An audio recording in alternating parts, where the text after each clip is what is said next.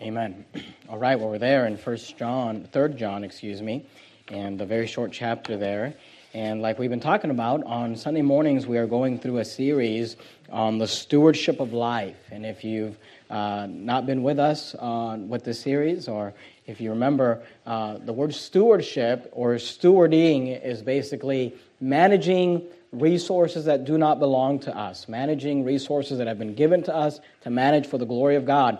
And we started this series with a biblical overview of stewardship and kind of understanding what stewardship is. Then we talked about the parable of the unjust steward and learned lessons from that. Last week we got into more specific or practical areas. We talked about the stewardship of time. And this week we're going to be looking at the stewardship of health. And health is a gift that God has given you and I. If you woke up this morning, it's by the grace of God. If you were able to come to church this morning, it's by the grace of God. God gave you that health. God gave you that ability. And you know, not everybody has a health or good health to be able to steward. And let me go ahead and say this just by way of introduction. We don't believe in the prosperity gospel and name it and claim it, you know, nonsense out there where people will say that if you're uh, sick or if you don't have good health, it's the judgment of God upon your life. And look, the Bible talks about Paul who was probably one of the most right with God men that ever lived. And the Bible says he had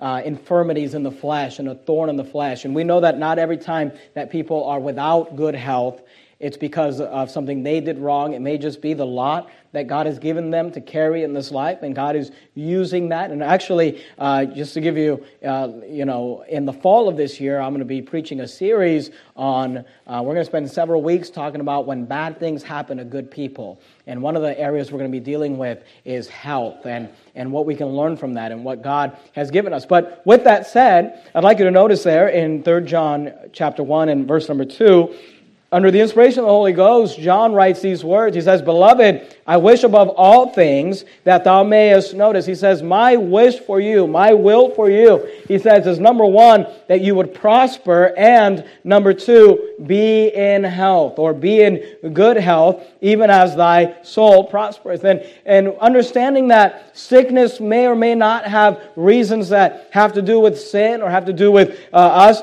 I do want you to know that the Bible does teach that God's will will is that we would be healthy, and God's will is that we would be in good health. And I want to preach to you on the subject of stewarding your health. Now, I realize that a sermon like this could be extremely offensive to people. And I want you to understand that's not my goal this morning. Uh, as a pastor, my job is to preach the whole counsel of God, the entire counsel of God. I believe that I should be teaching and preaching everything the Bible says. And we're going to see this morning that there's a lot that the Bible teaches about this subject. But I want you to notice that this is something that we should all be mindful of and all need to understand. And the reason I chose to preach it this week, as I was doing the soul winning or, or doing our my preaching calendar, and I, I wanted to do it, the, the sermon on health, you know, on the first or the second week of February. The reason I chose that uh, uh, to, to preach this morning, February 4th, on the subject of health is because some of you have already abandoned your New Year's goals and resolutions, you know, of having a healthier year, right? You, you may, and I'm not going to ask for a raise of hand, but some of you said, I'm going to lose weight in 2018. Some of you said, I'm going to be more active in 2018. Some of you said, I'm going to live a healthier lifestyle in 2018. And here we are you know, a little bit over a month later, and that seems like that was two years ago you made that right. You know, that thing's gone. And I want to challenge you this morning on the idea of your health and sticking with it. And some of you getting back on those resolutions and back on those commitments and not giving up on that. And what I want to do this morning is, uh, if, if you'd allow me to, I want to give you three statements. I'd like you to write down three statements, three thoughts, thoughts on the idea of stewarding your health, biblical principles for the stewardship of our health. Now, you're there in, in, in 3 John. You can lose your place there, but go with me to the book of Ecclesiastes. In the Old Testament, if you open your Bible just right in the center, you'll more than likely fall in the book of Psalms. And if you fall in the book of Psalms, if you just turn over a couple of books, you have the book of Proverbs right after Psalms, and then you have the book of Ecclesiastes. Ecclesiastes chapter number 10 is where I'd like you to be. Ecclesiastes chapter number 10. You got Psalms, Proverbs, Ecclesiastes. Ecclesiastes chapter number 10. And I'd like you to look down at verse number 17. Ecclesiastes chapter number 10 and verse number 17. The Bible says this Blessed art thou O land. And let me, let me say this actually before we read the verse. I'm not a, a, a, a, nutritionist up here or an expert on these things. All I want to do is, as a pastor, give you some thoughts and some ideas that are clearly taught in Scripture. And the first one we find here, notice what he says. He says, Blessed art thou, O land, when thy king is the son of nobles, and thy princes, notice what he says. He says, You are blessed when your princes, notice what he says, eat in due season. Notice what he says, for strength and not for drunkenness. He says, You are blessed when you eat for strength and not for, uh, for drunkenness. And what I'd like you to write down this morning here's point number one when it comes to the stewardship of health we must eat for strength. We must eat for strength. God has given us food to strengthen and nourish our bodies. And you say, well, when you talk about eating for strength, what do you mean by that? Or what are you referring to? And here's what I want you to understand I'm talking about controlling how much you eat. When we eat with the idea of eating for strength, the idea there is that we eat what we need, not what we want. We eat as much as is needed to strengthen our bodies, not as much as we desire to fulfill our lust. And that's actually a word that's used in the Bible in regards to eating and gluttony. And notice here again, he says, Thy princes eat in due season for strength and what's the opposite of eating for strength and not for drunkenness? And you'll notice in the Bible that this idea of overeating and gluttony often go, uh, and, and drunkenness, gluttony and drunkenness often go hand in hand. And the reason for that is because when someone is drinking, they are, you know, uh, taking something in excess. Uh, and all, you know, all drinking is, is bad. I mean, the Bible's clear about that. And I'm not preaching on that this morning, but, you know, if there's, a, you know, if you don't want to quit drinking for spiritual reasons, just quit drinking for health reasons. How about that? You know, children, listen to me very careful, carefully. Alcohol is poison. Alcohol is poison. You say, oh, well, I know grown ups that drink alcohol, and look, that's between them and God. But you children, at least you children and teenagers, never touch alcohol. It kills brain cells, it destroys your body. There's nothing good and positive that ever comes from alcohol. And here God equates it because when someone gets drunk, what do they do? They drink in excess. And He says, look, Thy princes eat in due season. For, he said, you're, you're blessed when you're eating for strength and not for drunkenness. What's that? The idea there? The idea there is that we often overeat more than we really need. And let me just read for you. I, w- I wanted to read uh, from, from a couple articles this morning. Here's an article entitled, Why Do We Get Fat? The Reason We Put On Weight. And this is written by The Independent, which is a UK newspaper. And let me read for you just an excerpt from this article. It says, Your body has a clever system to know how much to eat, but it can't compete with consistent overeating. As the obesity epidemic grows, it is important to understand just what causes us to gain weight. Since 1980, worldwide obesity has more than doubled, and over 1.9 billion adults were uh, overweight in 2014, according to the World Health Organization.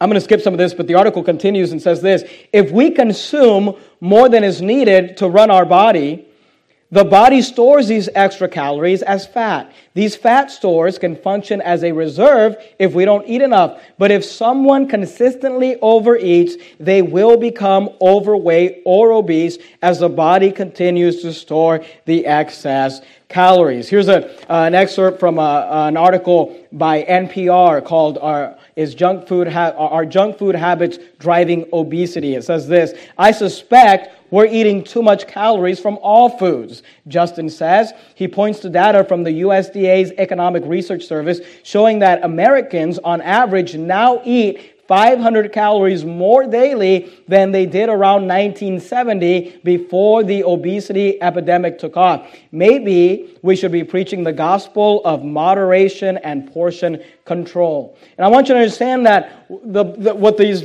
experts are saying and, and what the Bible is saying is that we need to control our eating. We need to eat for strength. We need to be careful to not overindulge and to eat not because we need it for strength, but just because we want want to, we need to learn to eat for strength. If there's an, an area in your life where you've got to begin when it comes with the idea of stewarding your health, it is in the idea of eating for strength. Now, you're there in Ecclesiastes. Go with me to the book of Proverbs. You just had one book back to Proverbs chapter number 23. Proverbs chapter 23. And I'd like you to look at verse number 2. Proverbs 23 and verse number 2. Proverbs 23 and verse 2. Notice what the Bible says. Proverbs 23 and verse 2. The Bible says this, and put a knife to thy throat if thou be a man given to appetite. Now, you know, I don't think the Bible is saying this literally here. I think he's using hyperbole, but he's trying to show you, you know, how bad this uh, idea of being given to appetite can be. He says, Put a knife to thy throat if thou be a man given to appetite. Look at verse 21, same chapter, Proverbs 23 and verse number 21. Notice what he says. He says, For the drunkard and the glutton. Notice how those two ideas are often intermingled in Scripture. He says, For the drunkard and the glutton shall come to poverty, and drowsiness shall clothe a man with rags. He says it's not, it's not a good thing. He says, if you're a drunkard or if you're a glutton, you'll be drowsy. You'll be, uh, uh, you know, a, a failure. Uh, he says it'll clothe a man with rags. Look at Proverbs 25 and verse number 16. Proverbs 25 and verse 16. And I want you to understand, the, the point of the sermon this morning is not to make you mad or hurt your feelings, but I want to show you what the Bible says and encourage you to get victory in this area of your life. And look, we all struggle with this. You know, we all uh, uh, uh, gain weight, and uh, obviously, as we get older, we gain weight. And even, um, you know, I have recently gained weight, you know, and, and had to cut back on certain things. It was either I was going to have to cut back on certain things and lose some weight, and, you know, my, my wife is very health conscious, and she helped me with this. And, uh, you know, she, she helped me over the last uh, several months. Uh, I actually lost 10 pounds, you know, which is not a lot maybe for some of you or whatever. But it was enough for me to not have to go buy new suits. You know what I mean? And um, it was either get a whole new wardrobe of suits or lose a little bit of weight. And look, we all fail in these areas and we all uh, give it in these areas. And it's good to be reminded that we are to eat for strength and not for drunkenness. Proverbs 25, look at verse 16. Proverbs 25, 16 says, Hast thou found honey? Eat so much, notice, as is sufficient for thee. There's nothing wrong with eating honey, just don't overdo it. There's nothing wrong with eating certain things. Eat what is sufficient for thee, lest thou be filled therewith and vomit it. Go to Psalm 78. You're there in Proverbs, just one book back. Psalm 78. Psalm 78, and look at verse number 18. Psalm 78 and verse number 18. Psalm 78, 18, notice what he says. Notice the wording in this verse. and they tempted God.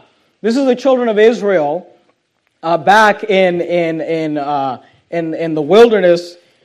It says, and they tempted God in their hearts, notice, by asking meat. The word meat it means food. By asking food, notice what it says for their lusts. You say, what is that a reference to? Well, if you remember, God had sent them down manna from heaven. And that manna was supernatural food that God gave them that was all they needed. It provided all the nutrition they needed. It was all that they needed to eat for strength. But if you remember, what were they complaining about? They were complaining about the fact that they were tired of the manna and they wanted uh, flesh and they wanted quail. But why? In Psalm 78, are we told that they wanted? Was it because they were malnourished? Was it because the manna was not enough for them? No, the manna provided everything they needed. They were asking me for their lusts. They were asking me not because they needed it, but just because they wanted it. And again, I'm not, you know, saying uh, an all manna diet is something that we should do today. Obviously, that was bread that came from heaven, angels' food, uh, you know, that was supernatural given from God. But here we see that it is possible for people to lust. Usually, when we think of the word lust, we think of a physical relationship between a man and a woman. But here the Bible says that we can lust for food and that they were asking meat for their lust. How did God feel about this? Look, look down at verse 29, same chapter. Psalm 78 and verse 29. Notice what he says. He says, So they did eat. God gave them what they wanted. He said, So they did eat and were well filled And for he gave them uh, their own, notice the word, desire, their lust. Verse 30. They were not estranged in their lust, but while their meat was yet in their mouths, while they were just stuffing their faces with this food that they were desiring for and lusting for. I just want you to notice how God feels about this. Verse 31 The wrath of God came upon them and slew the fattest of them and smote down the chosen men of Israel. That's what the Bible says. The Bible teaches here, and I just want you to understand that this is a big deal to God. God wants us to make sure that we keep our appetites, all of them, under control.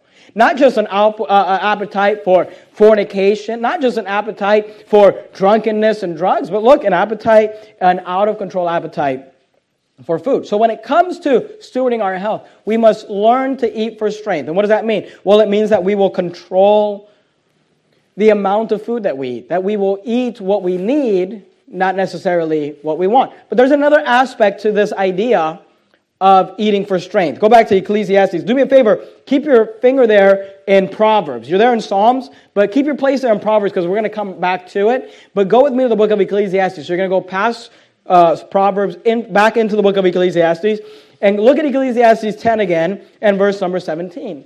Ecclesiastes chapter number 10 and verse number 17. We already saw this verse, but I want you to see it again. Ecclesiastes 10 17. Keep your place, your finger in the book of Proverbs. We're going to come back to it. Ecclesiastes 10 17. Notice what he says Blessed art thou, O land, when thy king is the son of nobles, and thy princes eat in due season. Now he says, and not for drunkenness, right? But I want you to notice these two words for strength.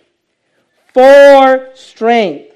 And here's what I want you to understand not only does eating for strength have to do, because we saw, and not for drunkenness. So we're talking about eating what you need, not necessarily what you want. But I want you to understand also, when it says there for strength, what he's saying is that the food that we consume should be strengthening us. And here's what you need to understand not all food will give you strength physically. Not all food will nourish you, and not all food will make you stronger. Let me read for you a little bit more from this article from NPR. It says a study published in CA, Cancer Journal for Clinics, concluded that everyone, regardless of race, ethnicity, or socioeconomic status, is gaining weight at about the same rate.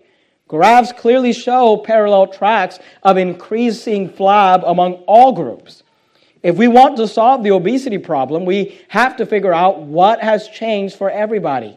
And the thing that pops out is our food environment. That's where the action is. And it's not just that food is now cheap relatively to income, it's also that it's so much more convenient. And here's what I want you to understand when it comes to eating, we need to be careful and make sure that we're eating for strength and the idea that we're eating food that will actually nourish our bodies.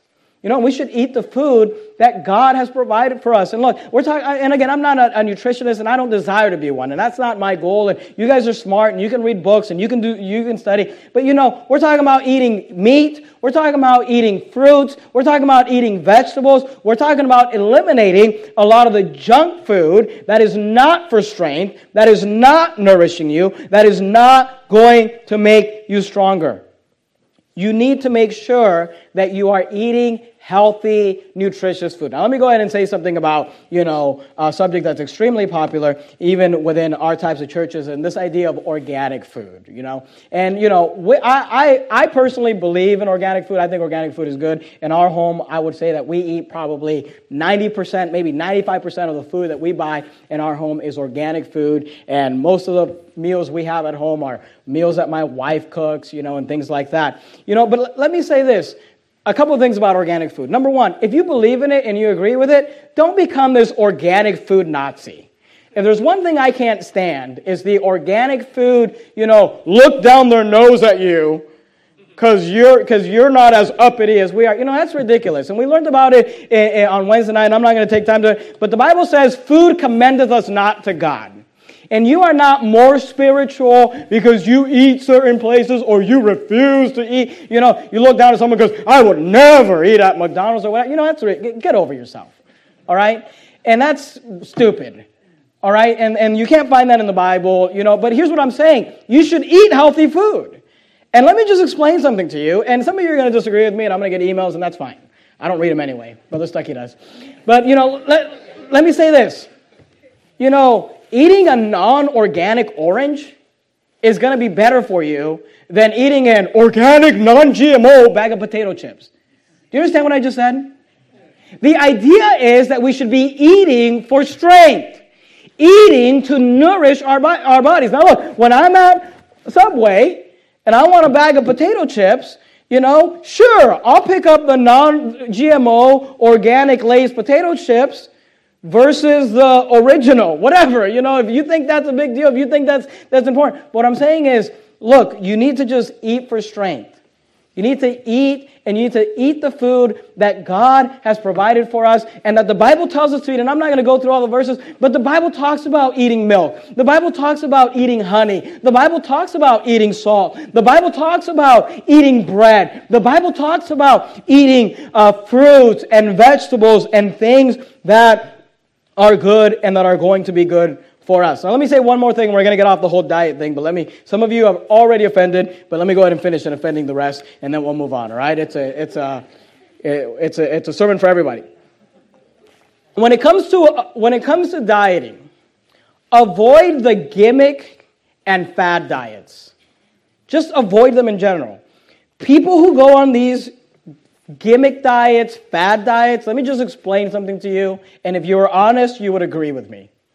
And you know it if you've done it or you know someone who's done it. People who go on these diets, these diets will work for them.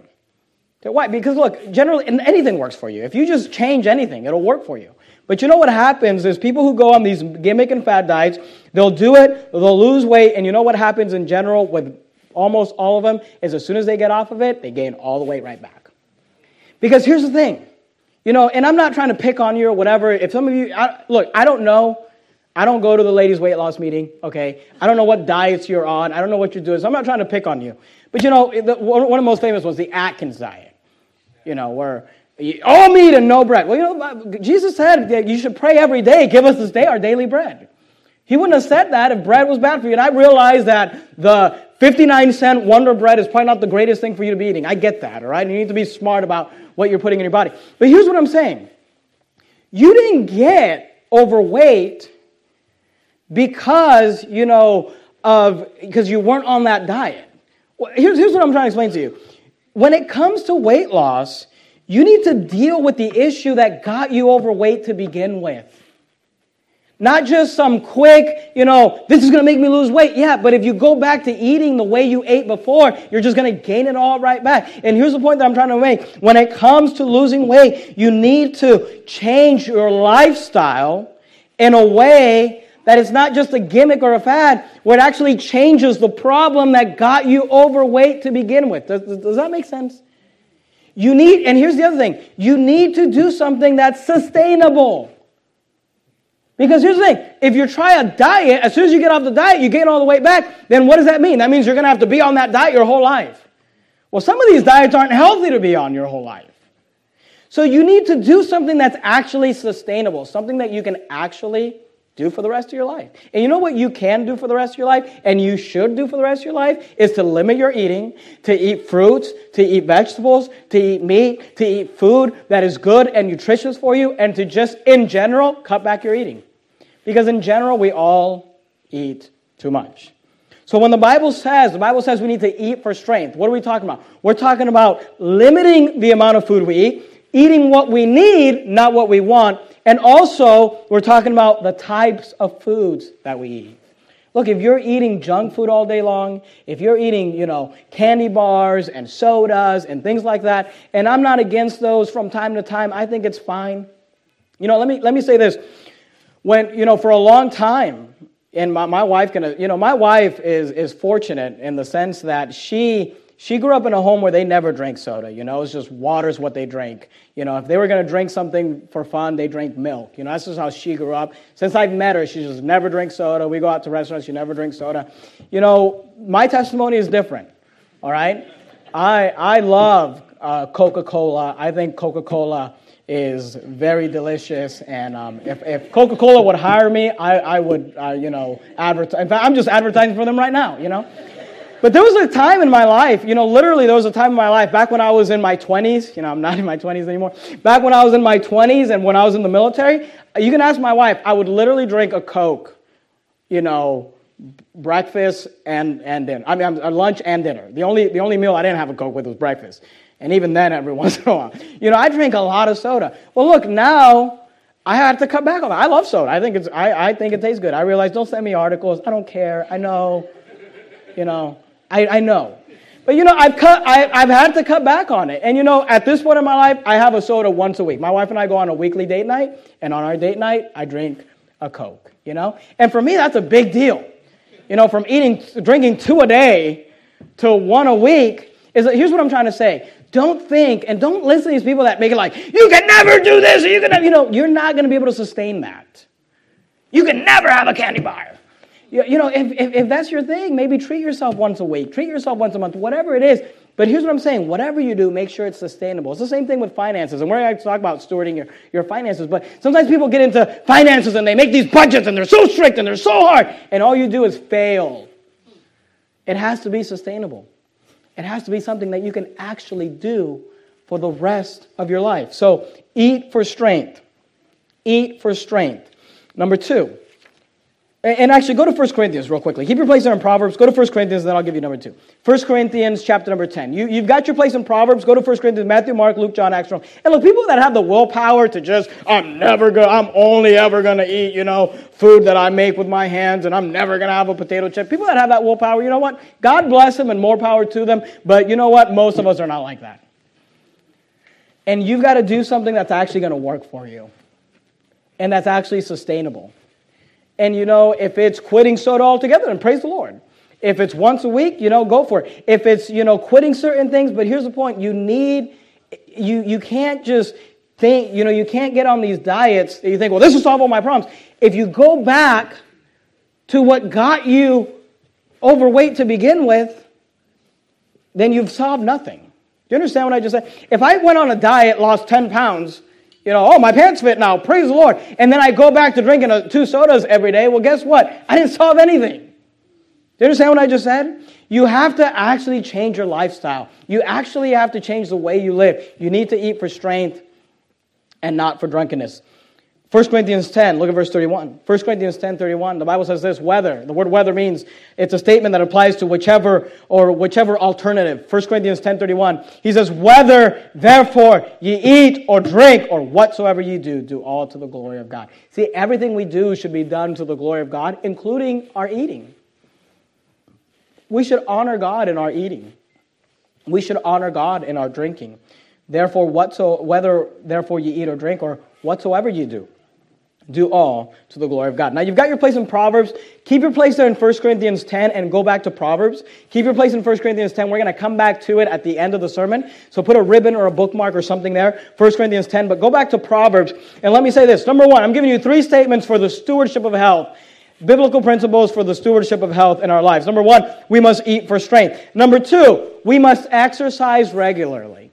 We must exercise regularly. And I'm going to show you a couple things from the Bible here, but let me read for you just a, a, a, a, few excerpts here from some articles. Here's from an article from NBC News. It says this Other factors that seem to play into the obesity epidemic are the rise of electronic entertainment, increased reliance on cars, and a shift away from physical jobs to more desk bound ones. Although Americans aren't spending more time at work and have more leisure time today, they do spend more of that time sedentary, the research has found. Here's from a article from the newsmedical.net. Uh, it says studies have shown that the rise of obesity among the world population could be attributed to an increase in calorie intake, that's what we just talked about, coupled with lack of adequate physical activity. Studies have shown that in the US, per capita calories intake increased more than 300 kilocalories among the entire population from 1985 through 2002. The numbers have only risen over the past decade. Obesity results from an imbalance between the amount of energy taken in through eating and drinking and the amount of energy spent on metabolism and physical activity. So, when it comes to stewarding our health, we need to number one, eat for strength which means you're careful about how much you eat and you're careful about what you eat. Make sure that in general you're eating nutritious, healthy, good food. But number two, we must exercise regularly. And here's what I want you to understand, and you may not be aware of this, but the Bible actually speaks positively about being physically fit. Let me give you some examples. You're there in Proverbs, go to Proverbs 24. Proverbs 24. And, and, and, let me say this you know, back when our society was more of an agricultural society, you know, when people were working on farms and working the field and working with animals and spending 12 hours out doing manual labor, you know, maybe the physical exercise is not as needed, uh, was needed back then. But today, and, look, and if you've got a job that keeps you moving, keeps you busy, keeps you, you know, you're working hard, you're laboring, you've got a labor job, praise the Lord for it. You know, I'm not saying you need to go home and get on the treadmill, you know. But here's the thing, I, you know, as a pastor, most of my work is on a computer.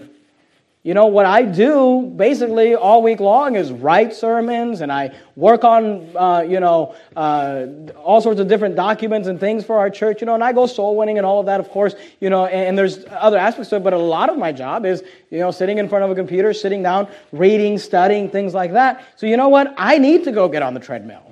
I need to go do some physical exercise, you know, when I'm done with work. And maybe that's your lifestyle. Maybe, you know, you have a very uh, uh, sedentary lifestyle, meaning that you, you spend a lot of time seated or a lot of time in, in, in inactive activity. Uh, you know, there's a oxymoron. Uh, you you spend a lot of time inactive, is what I'm trying to say. Then you need to have regular exercise added to your life. And the Bible speaks positively about this. Notice Proverbs 24, look at verse 5. There's a positive mention in the Bible about men being physically fit. Now, there's lots of mentions in the Bible about men being strong, and we could have spent all day looking at those verses, and I'm not going to do that. But I want you to notice Proverbs 24, 5, because in here it's not just telling that, us that, it's not just mentioning that men are strong, but notice what he says, Proverbs 24, 5. He says, A wise man is strong. So he says, look, if you want to be wise, you would be strong. Yea, a man of knowledge, notice, increaseth strength.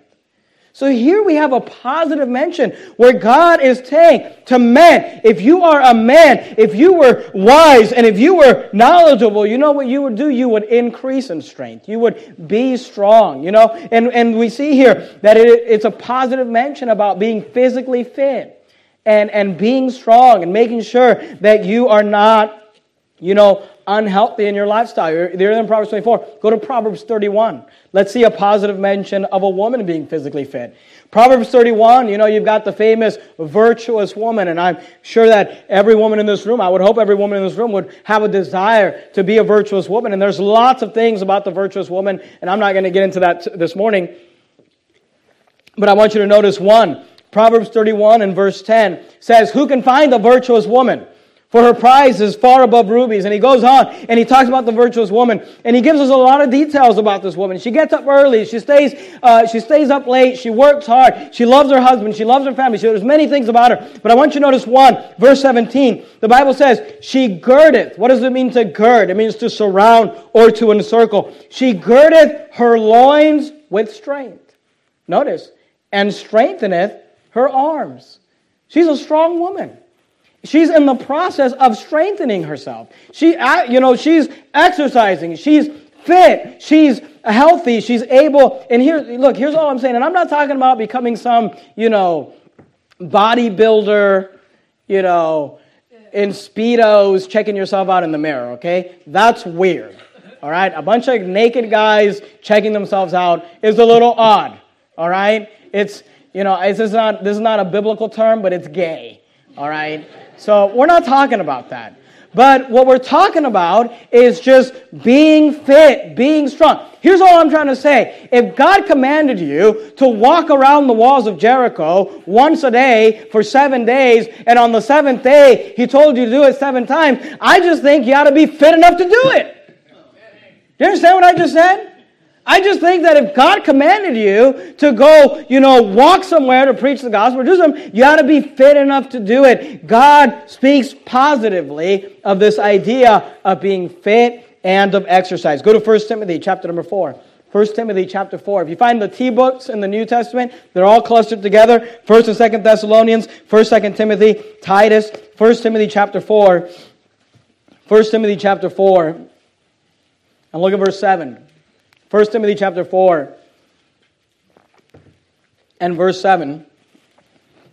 1 Timothy 4 7 says this, but refuse profane and old wives' fables and exercise. And notice what he says. He's talking about exercise, not physical, though, in this verse. He says, exercise thyself rather unto godliness. He's saying it is better to exercise yourself in godliness. So you should be exercising yourself in godliness. Verse 8, for, for means because, Bodily exercise profiteth little, but godliness is profitable unto all things. Now, oftentimes people look at 1 Timothy 4 8 and they'll say it's a negative reference to physical exercise. But I want you to understand, he says bodily exercise profiteth little in comparison to, you know, exercise thyself rather unto godliness.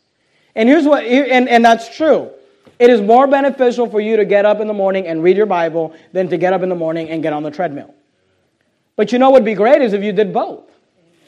It's more beneficial for you to get up in the morning and pray than it is for you to get up in the morning and go on a walk. But you know what would be awesome is if you could do both.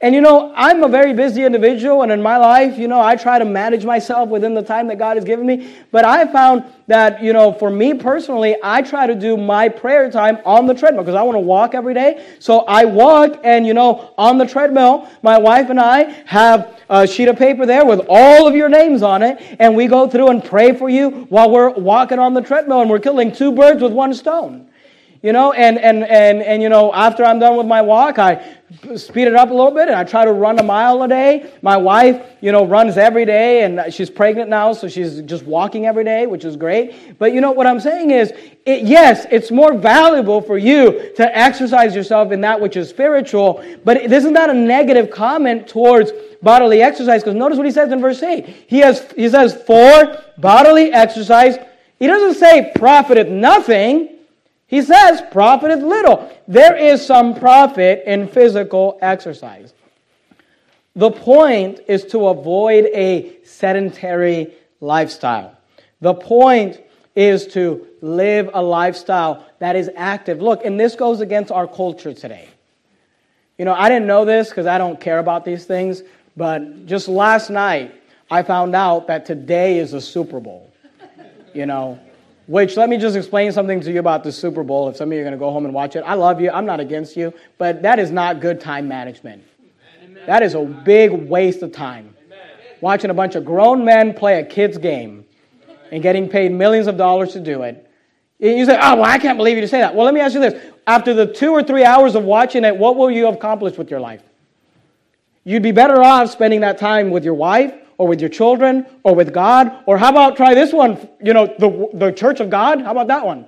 You know, and, and, I'm not trying to offend you, although I've already offended all of you. But the idea is this it, it's, a, it's a way, but here's what I'm trying to say. Today, today, millions of Americans will sit down with a beer and a bag of potato chips, not, you know, organic GMO, I'm sure, for three hours and watch a bunch of fit athletes play, you know, they'd be better off if they just went out and threw the football around themselves. They'd be better off. Here's what I'm saying is I'm not against sport. I'm not against playing sports. We have guys in our church that go out and play soccer and play. But listen, when you sit there and you watch sports, you are wasting your time and you are wasting your life. Amen. And it's not doing anything for you physically. The point is be active. Look, don't watch the Super Bowl this afternoon. Why don't you go take your kids out and go play football? That way, you'd be spending time with your kids and being active. The idea is to be active, to not be uh, sedentary. Now, let me say a couple things about about exercising, all right? The exercise that you do needs to be in line with your age and your current physical state. Okay, I'm not talking about you need to go out and run a 5K. Now, some of you can go out and run a 5K, you know, and, and that might be fun. Go, go ahead and do it. You know, but for some of you, for your age or your current physical state, maybe what we're talking about is taking a walk around the block, you know, taking a walk around the park. For some of you, it is running a mile. For some of you, it is running five miles. Maybe you want to, you know, do a sport and get together with some people and go play basketball or play football or play soccer. Maybe you want to do those things. It doesn't matter what you do. What I'm saying is, you know, when we're talking about exercise, we're talking about for your, in, within the context of your current age and your current physical ability. But the point is this get active, get up do something, you know, be fit, strengthen yourself as a male, and strengthen yourself as a female. And if you need, you say, well, I don't know what to do. I need an excuse. You know, I need to be distracted. You know, people say, I can't get on the treadmill because, you know, I just feel like I, time just stops. You know, that's why we pray on the treadmill. It gives us something to do. But, you know, if you need something to do while you're walking, how about this? Go soul winning. That's a great, you know what you do when you're out soul winning? You get up, you walk around, you know, you talk to people, you do something spiritual. Hey, you know, if, if you've got a goal of losing weight, then we'll see you on Saturday morning. Amen. You know, knock out two birds with one stone and be active. You know, but people want, people want to talk about, I want to lose weight, I want to lose weight. But then they never, you know, they get home and they're just on the couch, on the bed, doing nothing. Get up and do something. Be active. Get around people. Go soul winning. Walk around. Exercise. You know, for you ladies, we have this ladies' weight loss meeting. It doesn't work if you don't show up. You know, you say, well, I need support, I need accountability. Then go there. It's free. We're not even charging you. You know, it's, it's free. You can get around people that will support you, that will encourage you, that will pray for you. Here's what I'm saying is do something about your health. So when it comes to the stewardship of health, number one, we must eat for strength. What does that mean? That means that we eat only what we need, the amount what we need, not necessarily what we want. That also means that we eat nutritious food that is good for us, that will strengthen us, that will make us stronger and healthier, not weaker and sicker. But number two, we must exercise regularly. We must live active lifestyles. And if you have a job that is very sedentary, then you need to focus and on purpose make sure you get up and go and do something and be active. Number three, this is the third statement I'd like to give you this morning. Go to the book of Exodus. In the Old Testament, you got Genesis, Exodus, Exodus chapter number 20. Here's number three I said number one, we must eat for strength. I said number two, we must exercise regularly. Exodus chapter 20. Here's number three we must take ease periodically. We must take ease periodically. You say, what do you mean by that? Well, what I mean by that is we must rest from time to time. We must rest occasionally. You know, it's interesting because in the Bible, God gives us this principle of rest, you know. And in Exodus chapter 20, we have a very famous passage on the Sabbath day. Now, let me go ahead and say this, all right? As New Testament believers, we are not under the law, the Levitical law or the Mosaic law, in order to have to keep the Sabbath, all right? And I'm not telling you that we should keep the Sabbath or that law has been done away with. We're not obligated to keep the Sabbath, but I do want you to know something that the spirit of the Sabbath continues. The Spirit, you say, well, what do you mean by the Spirit of the Sabbath? Well, I'll show you that in a second. But let's look at the Sabbath idea here um, in Exodus chapter 20. Look at verse 8. Exodus 28 says, Remember the Sabbath day to keep it holy. Now, what's the Sabbath day? Here's what he says Six days shalt thou labor and do all thy work, but the seventh day is the Sabbath of the Lord thy God. In it thou shalt not do any work, thou, nor thy sons, nor thy daughters, thy manservants, nor thy maidservants, nor thy cattle, nor thy strangers, that is within thy gates. So he says, look, six days you work, and on the seventh day you labor. And again, we're not obligated to keep that, but it would be smart if you understood that there is wisdom in rest. Look at verse 11. It's, the Bible says this, For in six days the Lord made heaven and earth. And that was pre the Mosaic law, by the way, the sea and all that in them is, and rested on the seventh day. Wherefore the Lord blessed the Sabbath day and holiday. here's what I want you to understand God worked for six days and rested on the seventh day. God rested. And here's all I'm saying you don't have to keep the Sabbath, you don't have to do the Sabbath. We're not under that Mosaic or Levitical law. But I will say this if it's good enough for God, it's probably good enough for you. This idea of rest. And, and here's what we're learning, and here's what he's teaching. Go to the book of Mark, Mark chapter number two. In the New Testament, you got Matthew, and you got the book of Mark. Say, Pastor Jimenez, are you, are you teaching that we have to keep the Sabbath day, you know, whatever? We're not, look, we're not becoming seventh day Adventists, okay? All that is silliness and foolishness, and I've preached on that before. But what the Bible is teaching here is this, because here's what, here's what the Bible says. You labor six days, you rest the seventh day. You labor six days, you rest the seventh day. You labor six days, you rest the seventh day. And here's what you need to understand. In our lives, often we talk about our lives as a marathon. You know, the Christian life is a marathon. I've heard that my whole life. The Christian life is a marathon. Life is a marathon. Life is a marathon. The truth of the matter is that life is not necessarily a marathon as much as it is a series of sprints and recovery. Because what is our lives based on what God says? It should be here's what our lives should look like six days of hard work, six days of labor, one day of rest. A time of sprinting, a time of, of, of working, of giving energy, and then a time to rest, and a time to recover. Mark chapter 2, are you there? Look at verse 27. Matthew, Mark. Mark chapter 2 and verse 27. Notice what he says. He, the Bible says this this is Jesus. And he said unto them, The Sabbath was made for man, and not man for the Sabbath. And here's what he's saying. He's saying, don't use the Sabbath as some sort of legalistic, you've got to keep the Sabbath. He says, the Sabbath was not made, uh, uh, man was not made for the Sabbath. He says, the Sabbath was made for man. Here's what he's saying God gave us the idea or the principle of Sabbath because it's good for us, because it's good to rest. Because, look, it's good for you to get a good night's rest. It's good for you, you know, to go to bed at a, at, a, at a decent time and get up at a decent time and get, you know, seven or eight hours of sleep. It's good for you to take some time off. And again, we're not talking about keeping the Sabbath and you've got to, you know, keep those laws. But what I'm saying is you need to make sure that you are taking time to rest, taking time to get away, taking time to be alone with your family and with God and not always having to be with, you know, church people and everything we do is together. It's time, it's good from time to time to just rest, to take a break. Look, I need a break from you. And you guys need a break from me you know, every Sunday and every, every Wednesday. Look at Mark chapter 6. You're there in Mark 2. Just go a few uh, chapters over to Mark chapter 6. Mark chapter 6, look at verse 30. Mark 6 30.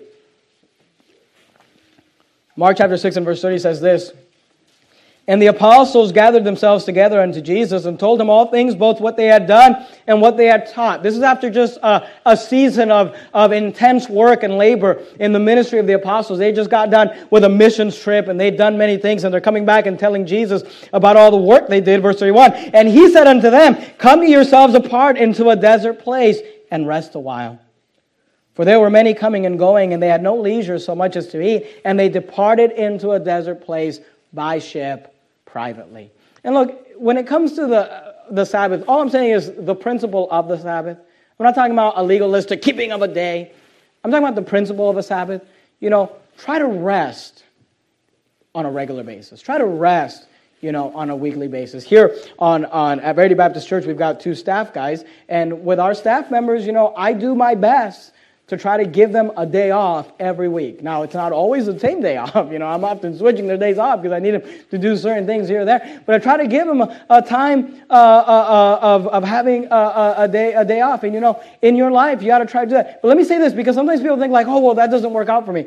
And here's, here's what I want to say. It's more important to rest than to follow rules of rest.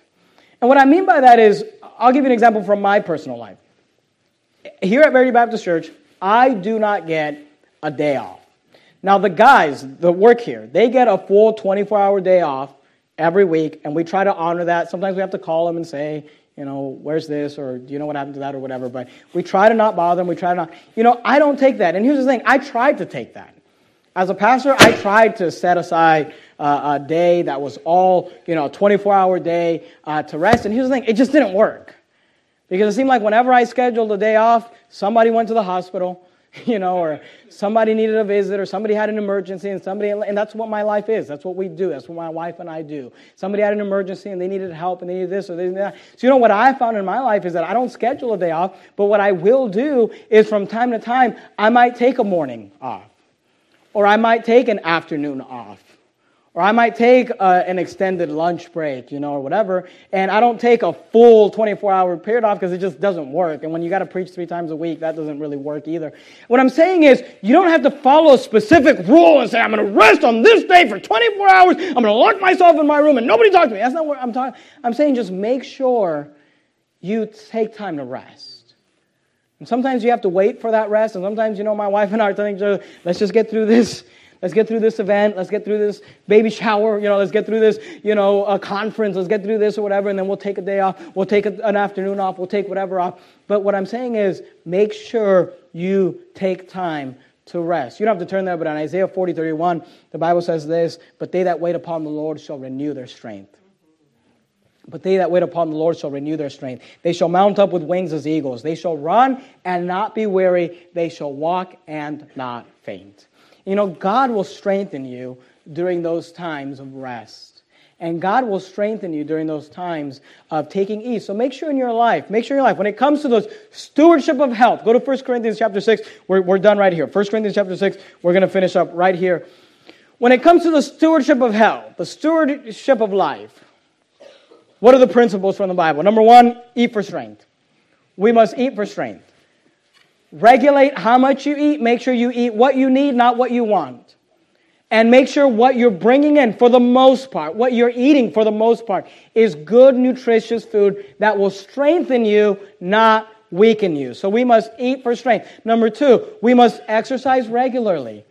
We must exercise regularly and be active, and, and whatever that means for you. It may mean you're going to go run a marathon, and uh, you know whatever. That's God bless you. Or it, it may mean you're going to walk around the block. Whatever works for you. Hey, we must exercise regularly. And number three, we must take ease periodically. Don't burn the candle on both ends. Make sure you're taking time to rest. Make sure you're taking time. Look, make sure you're taking time to have some quiet time alone with God every day in rest and in resting in God. 1 Corinthians chapter 6. You know these verses. They're famous. We'll look at them together. We'll be done. 1 Corinthians 6 19. What?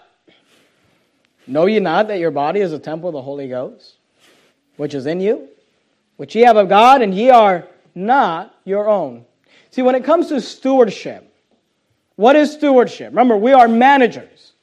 We are not owners, we are managers. We do not own our time. We are managing our time for the glory of God. We do not own our financial resources. We are managing our financial resources for the glory of God. We do not own our children. We do not own our spouse. We are managing those relationships for the glory of God. We don't own our influence. We're managing our influence for the glory of God. And we'll talk about all those things. But here's what I'm just saying you don't own your body, it's not yours, it doesn't belong to you. It's a borrowed body. And you are to manage it and steward it for the glory of God. What? Know ye not that your body is the temple of the Holy Ghost which is in you?